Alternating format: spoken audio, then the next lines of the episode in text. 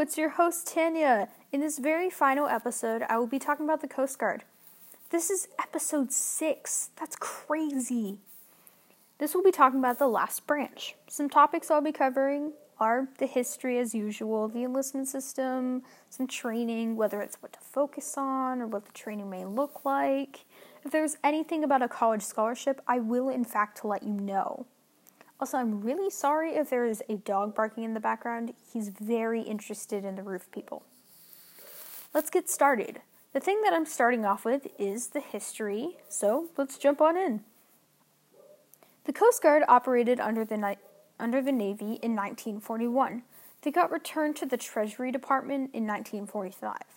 I think they started off in the Treasury Department, then went to the Navy, and then they went back. I'm not entirely sure. Alexander Hamilton was the first Secretary slash U.S. Treasury and the father of the Coast Guard. I forget what he was in Hamilton the musical. I know that he was Alexander, obviously, but I don't think he was the father of the Coast Guard in Hamilton, but this is history and that's a musical. 1985, Vice President George Bush decorated 15 members of the Coast Guard. In 1974, 32 women went through training and became recruits, which at the time women couldn't really go into the military. Um, I'm not entirely sure. I think they thought that women couldn't do what men do, which, boy, have we proved them wrong. In 1914, Ice Patrol Convention was signed off on. In 1961, John F. Kennedy didn't see any African Americans or black people in the parade, so he called his secretary and ordered that the academy can't discriminate against those people and that they should be allowed to enlist. In 1963, the Canadian Coast Guard was made. There is definitely other Coast Guards that got made later, so I'm pretty sure there's a Europe one, one in Japan, stuff like that. But at the time, the Canadian one had just been made. Now that I gave you a sense of the Coast Guard's history, let's move on to the next thing the enlistment system. Let's talk about the physical for men and women. Men have to do 29 push ups in one minute, 38 push ups in one minute, 1.5 miles in 12 minutes and 51 seconds. Sit and reach is 16.50. The swim circuit now, women and men both have to do swim circuits, tread water, jump type thing. Tread water for five minutes, jump a six foot platform, and swim 100 meters. You better be ready to get into some water because you're going to be doing that a lot. Let's go to the women 15 push ups in one minute, 32 sit ups in one minute, 1.5 miles in 15 minutes and 26 seconds. Sit and reach is 19.29. Swim circuit, just like the men, tread water for five minutes, just like the men, jump a six foot platform, and swim 100 meters, just like the men. People who fail will get an instructor and they'll have to do extra stuff if they want to go into the Coast Guard still. Let's talk about some things for the boot camp. You get paid during training and it goes straight into your bank account. You can, in fact, get mail. Although you can't have care packages, you are allowed to go to church for all those people who thought that they couldn't. Uh, some requirements for the academy you have to be a U.S. citizen, you have to be unmarried, which makes no sense. Got to be high school graduate, 17 through 22 years old. You can also be 17, you can also be 22. They just don't want people under 17, and I'm not entirely sure if you can go over 22. Um, Let's talk about some Academy steps. You have to make an account, contact an admission officer. So he'll help you, he or she will help you throughout the process, and then you apply. I'm going to tell you about the PFE, which stands for the Physical Fitness Exam. You will, in fact, be doing the following the plank test, the push ups, the 1.5 mile run. Let's talk about some things that you can get disqualified for, just in case if people were wondering. Now, I don't have all of them written down, but I did pick a few of the slightly normal sounding ones, if you know what I mean. Allergies, which I guess that makes sense.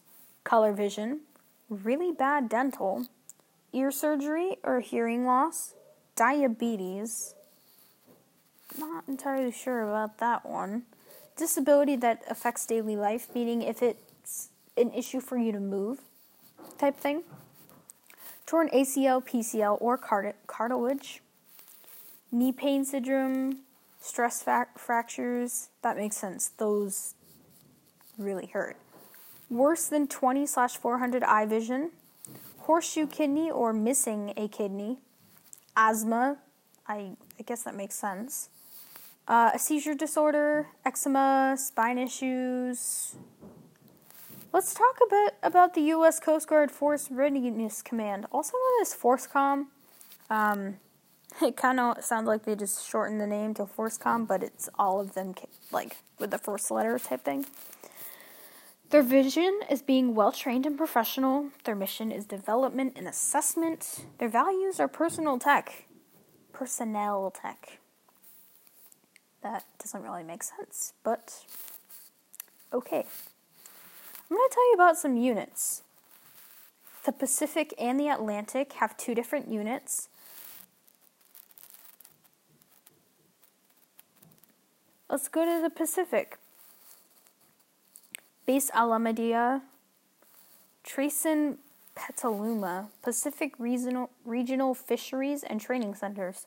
Two of those are very complicated words. That's okay. Atlantic.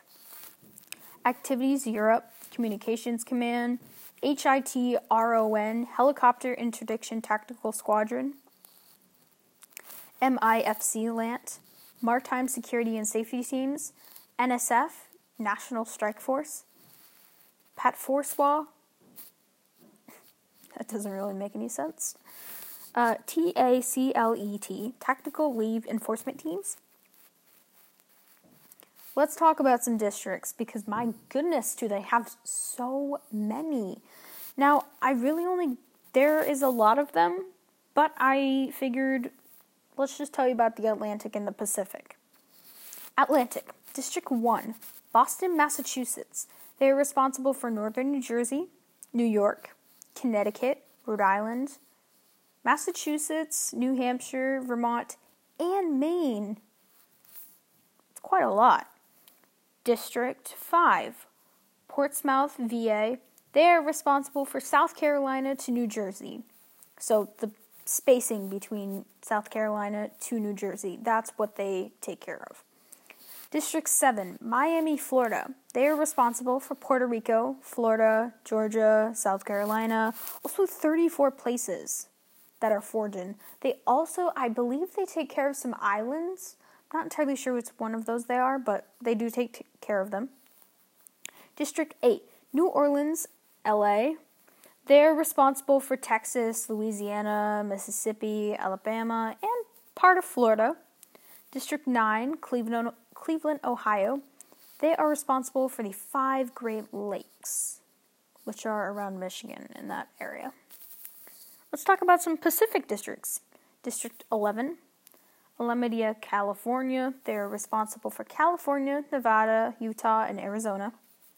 District 13 is Seattle, WA. They're responsible for Washington, Oregon, Idaho, Montana.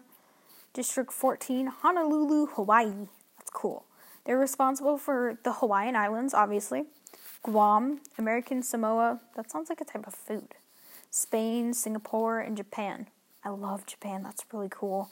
They're lucky. Uh, District 17, Juneau, Alaska. They're responsible for Alaska, and I believe it's the Arctic. It's whichever ocean is closest to Alaska.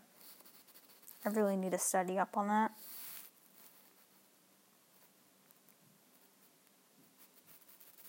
Thank you so much for listening to my last podcast episode. I really hope this helps you with your decision, and I hope you found my information helpful. Um, I'm hoping that all of these really gave you a better understanding of which branch you want to go into. And if you didn't want to go into a branch, but you now decided, oh, hey, I want to go into one, that's completely fine too. Or if you don't want to go into a branch, it's all your decision. So thank you. Goodbye.